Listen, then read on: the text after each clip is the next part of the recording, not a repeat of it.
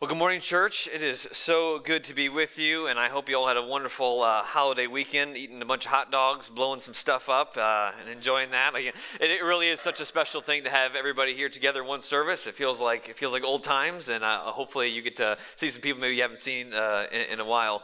Uh, and so so great to have the Fultz family here uh, with us this morning. And I really do hope that as a church, we would not be a church that just checks the box off for global missions uh, every year, but we are kind of like an aircraft carrier. We are ready and, uh, with, and continually re- ready to provide prayer support and always ready to send help uh, in time of need.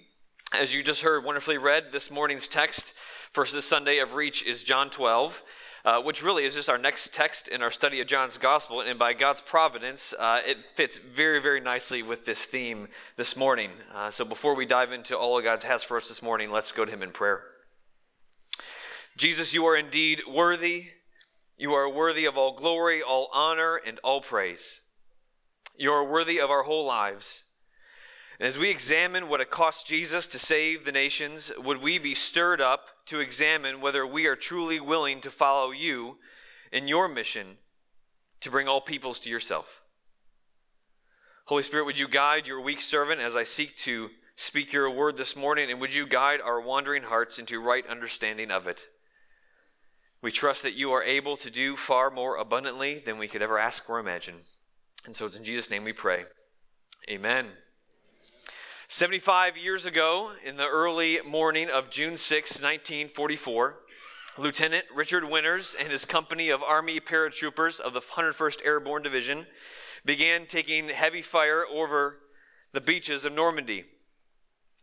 Unable to see their drop zone because of low hanging clouds and with bullets bombarding their aircraft, the green jump light went on and one by one, men parachuted behind enemy lines, knowing that once they hit the ground, they would be surrounded by the enemy. After years of war on multiple fronts, this D Day invasion was the Allied forces' plan to begin liberation of the European nations under Hitler's control, hoping that this would bring a swift end to the war.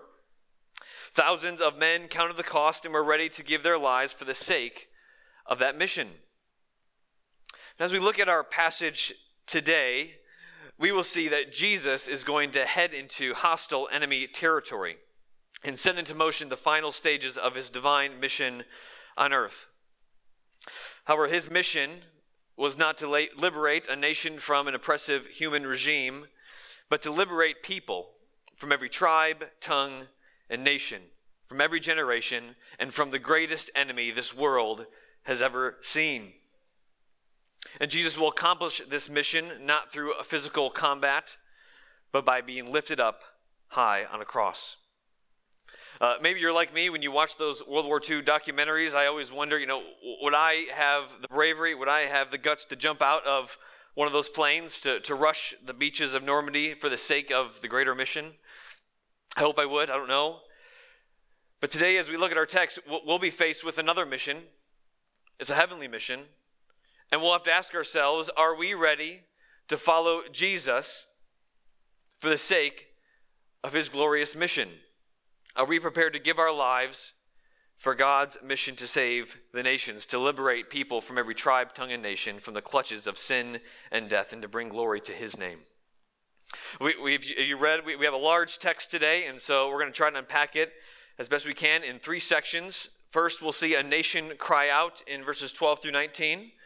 We'll see the nations inquire in verses 20 through 26. And then finally, the nations saved in verses 27 through 36. And my hope for today is that we as a church would consider what God might be calling us to do for the sake of his mission and glory.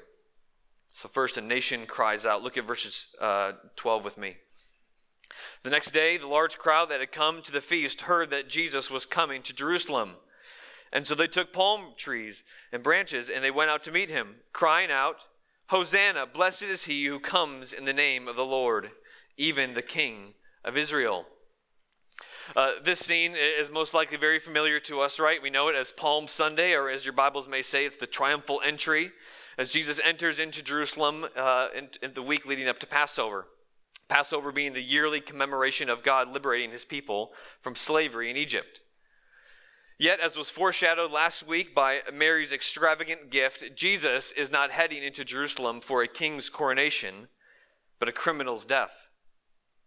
Jesus' popularity, we remember, has kind of hit a boiling point with the religious establishment, right? They, they feel their influence and power is slowly slipping away, and so they put their plot to kill Jesus into motion. And we've seen throughout John's gospel that attempts on his life before, but now Jesus here is willingly heading behind enemy lines into the stronghold of those seeking to kill him, all in accordance with his father's plan. In real time, it's, I think it's hard for us to imagine, with all the fanfare described here in these verses, that in less than a week, Jesus would be completely abandoned by everyone and left alone to die. The crowds that would be here for uh, in Jerusalem for a Passover feast during the first century were estimated by one Jewish historian to be over 2 million people. So even if that's not a, a perfect estimation, uh, the text here tells us it's a large crowd. There's a lot of people here, and this we see this multitude. They heard that Jesus was coming, and so they go out to meet him to give him a king's welcome. And they quote from Psalm 118 and cry out, Hosanna, blessed is he who comes in the name of the Lord, even the King of Israel. Hosanna literally means give salvation now. Save us. The crowd, again, famously waves these palm branches, you know, which in the first century, the, the palm branch had become a, a Jewish national uh, symbol representing hope that the messianic liberator had actually arrived. The crowds believed that Jesus was their liberator, and they cried together for him to save them from their oppressors, the Romans. Now, if you remember back in John 6, this is not the first time that a large crowd has sought to crown Jesus king. Right after Jesus feeds the multitude, we read in John 6, 14 and 15. When the people saw the sign that he had done, they said, This is indeed the prophet who has come into the world. Perceiving then that they were about to come and take him by force and make him king, Jesus withdrew again to the mountain by himself. The people of Israel, they were, they were desperate. For years, the Roman had occupied and oppressed the nation of Israel. They had desecrated their temple. They had heavily taxed the people without representation. And now, uh, a guy who could turn water into wine, who can make the blind see and raise the dead, was now here. If there was ever someone who could finally push the Romans out of Israel, it was Jesus. And what a better time to do it, right? It's Passover. It's like a sophisticated, uh, you know, Fourth of July on steroids for, for the Jews. and, and potentially a million plus people are here gathered under a common cause. Why not take up arms right now and have King Jesus restore power to Israel? Why not bring the fulfillment of the promise of God to Israel right now, here and there? Yet, as we see, Jesus' entrance into Jerusalem does not inspire a revolution. Look at verses 14 and 15 with me as John quotes from Zechariah 9. And Jesus found a young donkey and sat on it, just as it is written Fear not, daughter of Zion, behold, your king is coming, sitting on a donkey's colt. I remember growing up uh, in the uh, city of Troy, Michigan, we would always go to the Fourth of July parade, actually in uh, a neighboring town of Clawson, Michigan. And, and I always remember every parade, right? You'd have the standard fire trucks come through, you'd have the marching bands, you'd have clowns throwing, throwing candy at the children. And, and every year, though, you'd also have uh, the mayor or a politician, he, he would ride in on a nice, fancy convertible, right? Now imagine if the mayor of Indianapolis or Carmel or Fishers rode in through the parade last week on a beautiful 1996 Chevy Lumina. A lovely 90s interior, nice bench seat in the front, you know, manual locks and windows. For some of us, that may communicate, you know, oh, maybe we have a very fiscally responsible mayor here. You know, he's, he's not trying to be lavish here. But others, what would we really be thinking? You know, the crowd might be thinking, you know, is this the best we can do? Is this the best you can do, Mayor? You know, is the city hurting for money or something? You know, show a little pride in, in, in your city here. You know, show some strength. You know, instill confidence in, in, the, in your constituents. And similarly, God's people expected their king to ride into their capital city on a war horse, or at least a camel, you know, looking uh, like he's ready to inspire the masses. Instead, Jesus rides into Jerusalem, the city of David, the city of kings, on a baby donkey. One commentator notes that if Jesus was an average height for that time, his feet would most likely be touching the ground.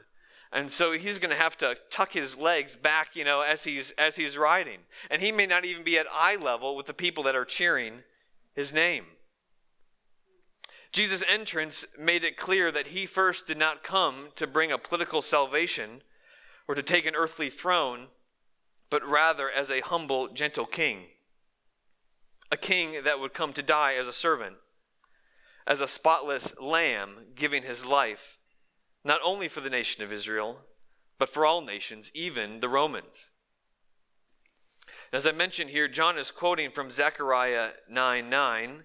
And it's often important when we see an Old Testament passage quoted in Scripture that it's good to look back at the context of when that uh, quote was given. And it gives us an understanding of what the biblical author really wants us to understand. In this case, the surrounding verses really help us to see the full breadth of what Jesus is communicating about his mission. Zechariah 9 9 through 10. Says, Rejoice greatly, O daughter of Zion, shout aloud, O daughter of Jerusalem. Behold, your king is coming to you, righteous and having salvation is he, humble and mounted on a donkey, on a colt, the foal of a donkey. I will cut off the chariot from Ephraim, and the war horse from Jerusalem, and the battle bow shall be cut off, and he shall speak peace to the nations. His rule shall be from sea to sea, and from the river to the ends of the earth. So, by fulfilling this prophecy, Jesus is communicating that he is a humble king and that he has come to proclaim peace, and not just to Israel, but to the nations, and that his rule, his kingship, his kingdom will extend far beyond Jerusalem. Jesus will not bring, bring peace through war, but by destroying the power of Satan, sin, and death on the cross. He makes peace not through the sword, but by giving up his life as a ransom for many. And, church, this is the good news of, of, the gospel, is it not? That we want to bring to all nations. Our mission is to tell everyone who has ears to hear that you can find true peace by surrendering your life to this humble King Jesus. Our sin has made ourselves enemies of God but as scripture reminds us, but God, being rich in mercy, even while we were still sinners, he sent Christ to die for us that we can be reconciled to God. Therefore, as Romans 5 tells us, since we have been justified by faith, we have what? We have peace with God through our Lord Jesus Christ. So, friends, are, are you at peace with God today? Or are you still looking for peace in something else or someone else? You will not find lasting peace in a political victory or a matured retirement account, but only in this King Jesus. He may not be the king you expected, but he is the king that you need. And he brings the peace that we all need. On this first Palm Sunday, the, the nation of Israel cried out to their king for salvation from the Romans. But five days later, we will see Jesus cry out to his Father and deliver a greater salvation, not only to Israel, but to all nations. As we look at our text, we see the crowds and the disciples both don't really understand what Jesus is, is doing here and what he's communicating. They will not understand all that Jesus is doing until after he is raised from the dead. And predictably, the Pharisees are beside themselves as they see people continually to glorify Jesus and telling him, telling everybody about his miracles. They're kind of like jealous teenagers being supplanted by a much cooler uh, new kid from out of town, right? They bemoan the crowds coming to Jesus, and we see this in verse 19. You see that you are gaining nothing. Look, the world has gone after him. The, the theme, as we've seen in John's gospel, gospel often, is that they, people speak better than they know often.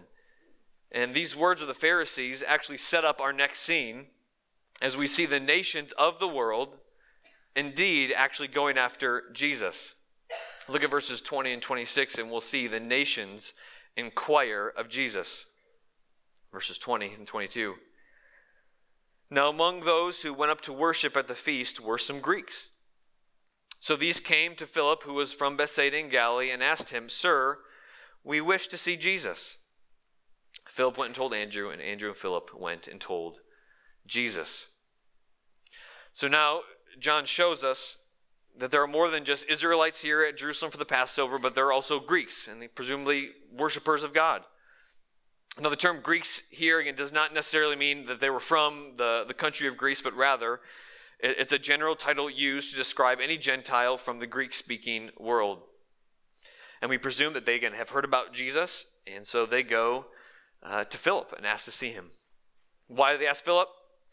Well, we can't be sure, the text doesn't tell us, but we can assume because Philip actually has a, a Greek name, uh, he may have very well been bilingual, and so maybe one of the easiest disciples to approach. But instead of bringing the Greeks right to Jesus, Philip goes to Andrew. And so, if you know anything about Andrew, we've seen him in, in John's gospel before, and Andrew is always bringing people to Jesus. He brings his brother Simon Peter to Jesus, as well as the boy with the five loaves and the two fish. Church, and I, I pray, just as an aside, that I hope that we would be like Andrew, that we would be people that always love to point people to Jesus, no matter what background they have, no, where they, no matter where they came from, no matter what motives they might carry or, or or anything, whoever they are, that we would just be a church that points people to Jesus. And so Philip, you know, gets back, gets them back up, and he goes to Andrew, and they bring the request of the Greeks to Jesus. Now, this may seem like a fairly ordinary scene, but there are two things I think that make it very extraordinary. First, you'll, you'll need to remember that the Gentiles, again, all non Jews, were still understood to be outside the covenant family of God. Even God fearing Gentiles were not allowed to enter into the inner courts of the temple where the Jews worshiped. There was a literal wall separating the Jews from the Gentiles who desired to be at the temple. And any Jew who crossed that barrier was subject to the penalty of death. The Gentiles were literally restricted from drawing near to the presence of God. So, even though we, have seen Jesus break social norms as he engages outcasts and Gentiles all throughout the book of John, we need to recognize that this request from the Greeks is actually loaded with implications. Second, the scene involving the Greeks is extraordinary because of the way Jesus responds to this request. Look at verses 23 through 26 with me. And Jesus answered them, The hour has come for the Son of Man to be glorified. Truly, truly, I say to you, unless a grain of wheat falls to the earth and dies, it remains alone. But if it dies, it bears much fruit. Whoever loves his life loses it. Whoever hates his life in this world will keep it for eternal life. And if anyone serves me, he must follow me. And where I am, there will my servant be also. If anyone serves me, the Father will honor him. Have you ever asked somebody a, a question that you thought was quite simple and then about you know three seconds into the answer, like, oh, I'm going to get a lot more than I bargained for with that with that question. That's exactly what we see here uh, and what the disciples get. Uh, Jesus, right? He, he, doesn't respond directly to the Greeks. He doesn't say, "Quick, yes or okay, come to me. I'll, I'll tell you all about me." But what does he do? He sees this inquiry from the Greeks as a divinely appointed time in his ministry. For Jesus, this is the sign that his ministry on earth is coming to an end and his hour has come to be glorified. Throughout John's gospel, we've seen Jesus cloak his glory and, and ask many to stay silent about his majesty because his hour, right, had not yet come. But now, as the nations draw near, his hour has come to put his glory on display for all the world to see. Like this, like his humble entry into Jerusalem, his glory would not be displayed as we would expect. Right? When we honor someone, what do we do? We usually generally throw them a party, right? We have some important people stand up and say nice things uh, about them. When we honor a military hero, the, the president will hang a, a medal around their neck in a you know, very special ceremony with powerful people in attendance. Yet for Jesus, the glory of the Son of Man, a, a, title not connected to his humanity, but more his divinity from Daniel 7, his glory would be manifested as he hangs on a cross and hangs alone. What will look like a moment of greatest humiliation will be Jesus' greatest triumph, his greatest glory. And you'll see in verse 24, Jesus used this illustration of a seed that must be planted into the ground in order to bear fruit. A seed, right, cannot bear fruit without first being put into the ground, right? A farmer doesn't just take the seed and just hang it up on a shelf one day and just like, look at my seeds. Like, no, he has to, he has to go and he's got to plant it into the ground, symbolizing its death. And Jesus is saying that his death is necessary in order to yield a harvest of nations. And the illustration extends even further to anyone who would follow after Jesus. Jesus then tells both Jew and Greek that we must hate our lives in order to keep it, and we must serve in order to be honored. For many of us, maybe we've heard this the paradox of the Christian life uh, before, and it kind of sounds nice and it sounds very pious and religious. But we ought to stop in our tracks and, and make sure we paused and actually consider what Jesus is saying. How, how in the world do you hate your life to keep it? You know, dying, Jesus does not equal living. You know, the math does not add up. So, how do we interpret this? Is Jesus really saying that we ought to hate ourselves, we, you know, be miserable all the time in order to gain eternal life? I don't think that's what he's saying. In order to understand this, we, we first need to understand that the juxtaposition of love and hate is actually a common Hebrew idiom that is meant to communicate a strong contrast and not necessarily the ideas of love and hate that, that we understand today. Jesus is using this literary tool to get our attention. And for Jesus, to love your life is to tell God that you think it's better to live life apart from God on earth than to be with Him in the new heavens and the new earth. It's a way of saying that you reject God's authority over your life. It's to see the world in complete opposite way that the apostle Paul sees it. He says, "For me to live is Christ and to die is gain." To love your life is to live for only for yourself and to die and seeing death as a loss. Jesus is rejecting the worldview that you can live your best life now and the lifestyle that accompanies that phrase that I think is old now, but you only live once, or, or YOLO, right?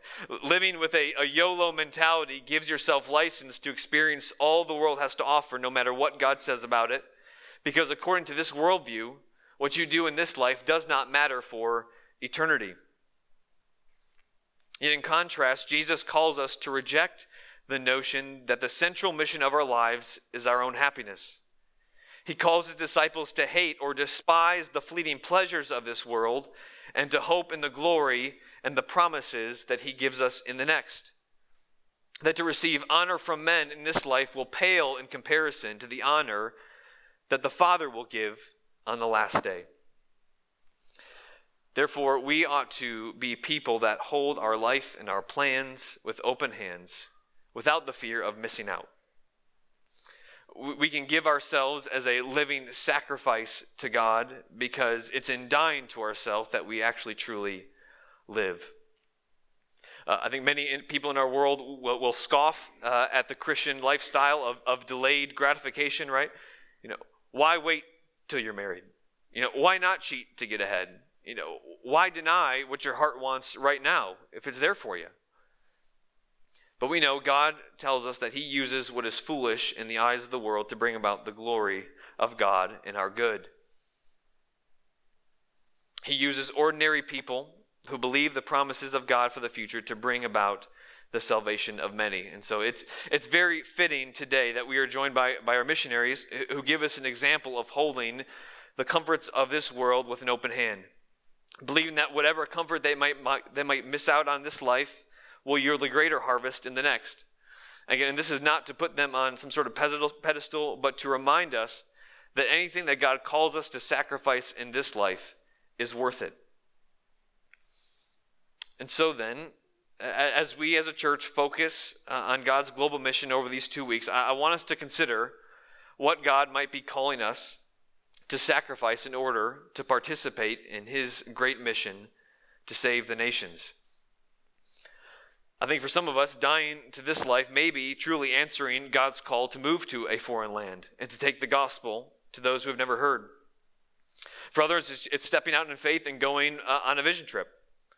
For others, it will be sacrificing a new car or a new TV or the illusion of financial security in order to support those who are bringing the gospel to the nations.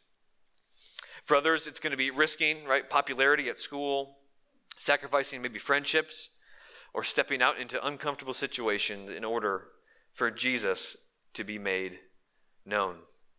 So I hope this week, in the next two weeks, you ask the Lord, what, what has God calling you for his great mission? And for all of us, I, I want this prayer from the Valley of Vision to, to remind us that of the paradox of this Christian life, that the way down is the way up, that to be low is to be high, that the broken heart is the healed heart, that the contrite spirit is the rejoicing spirit, that the repenting soul is a victorious soul, that to have nothing is to possess all, that to bear the cross is to wear the crown, that to give is to receive, that the valley is the place of vision, that we can find God's light in our darkness, His life in our death, His joy in our sorrow, His grace in our sin, His riches in our poverty and his glory in our valley. Church, the Christian life is, is a paradox. We must die in order for fruit, the harvest, to be reaped, and we see this in Jesus' life. So, so far in our text, right, we've seen the nations cry out, we've seen the nations inquire, and that Jesus' hour has come. And finally, as we turn to our last section in 27 through 36, we see that the nations are saved. We won't have time to go over this entire section in detail this morning, but I want us to, at least briefly, see these three things from this section. I want us to look at the cost of this salvation, the accomplishment of this salvation, and the call to be light of his salvation. First, the cost of this salvation. Uh, we, are, we already know that what it'll cost Jesus to bring salvation for both Jew and Greek, it will cost him his life. But we're reminded in verse 27 that this is not something that was just easy for Jesus to do. Look at verse 27. Now is my soul troubled. And what shall I say? Father, save me from this hour? But for this purpose I have come to this hour. Father, glorify your name. I think too often, uh, growing up in religious circles and being very familiar with the cross, we forget how difficult it was for Jesus to actually complete this mission of salvation. Jesus, right, is both fully God and fully man. That means he had the full range of human sanctified emotion. Jesus dealt with real turmoil in his heart as he contemplated the pain and the suffering that he would have to endure in order to save the nations. And this short prayer of Jesus, uh, if you, you, might have thought about it, it mirrors the, the prayer in the Garden of Gethsemane when he is sweating drops of blood before he is arrested. You see him even kind of preaching to himself, reminding himself that the cross is the reason why he came. And that no, no matter what, he must continue. He was willing to endure it all for the sake of the glory of his Father's name. So I wonder this morning what, what are we willing to endure in order for the Father's name to be glorified in us? We will, will, will we destroy the sin in our life? Will we repent of the secret sin. And we ought to re- remind ourselves today that whatever God is calling you to give up, whatever God is calling you to endure for the sake of His name, He promises us that He will give us the empowering spirit and we will be able to persevere to the end. The cost uh, of saving the nations was great, but also what was accomplished. Look in verses 31 and 32. We see what salvation accomplished. It says, Now is the judgment of this world. Now will the rule of this world be cast out, and I, when I am lifted up from the earth, will draw all people to myself. We see here that Jesus, well, all he will accomplish on the cross, he judges the world, he casts out the ruler of the world, and he draws the world. At the cross, Jesus draws the line between the condemned and the vindicated. If you trust Jesus, your judgment is complete in Christ. The judge has declared you guiltless because of Jesus. But if you have never trusted in Christ, if you never trust in Christ, you stand condemned both by your sin and by your rejection of the offer of forgiveness that Jesus freely gives to you. Therefore, trust in him and accept this offer of forgiveness. We also see at the cross that Jesus guaranteed that Satan's days are numbered. At the cross, Jesus destroyed Satan's power over God's people. Satan still can tempt us, he can deceive us, but he cannot snatch us out of the Father's hand. Our accuser has no say in our future anymore. We have passed from death to life, and even though Satan's final day has not yet come. We know it is coming soon, for he did not succeed in thwarting the plan of God and his salvation. Jesus has cast him out. And lastly, at the cross, we see Jesus draw people from every tribe, tongue, and nation to himself. And, and now I understand this to be an, an effectual drawing. In other words, when Jesus was lifted up to the cross, he actually secured and guaranteed the homecoming of his sheep, the people of his pasture. In other words, at his death, he not only made it possible to offer salvation freely and truly to anyone who believes, but his death also secures what Jesus said it would in John 6:37 when he says, "All that the Father gives me will come to me, and whoever comes to me I will never cast out. No one can come to me unless the Father who sent me draws him, and I will raise him up on the last day." Jesus makes it plain that the unintended prophecy of, of Caiaphas that we saw in John 11 52 would actually come to pass. That Jesus would not die for just the nation, but to gather into one the children of God who are scattered abroad. And therefore, because we believe what the cross has accomplished and the saving power of the cross, we can boldly send missionaries into the tribes, into nations that have never heard of Jesus with the expectation that some will respond positively to the gospel and their names will be written in the Lamb's book of life. To be clear again, Jesus is not saying that all people are going to be saved, but at the cross, he secured salvation for people from every tribe, tongue, and nation. And finally, we'll close with this.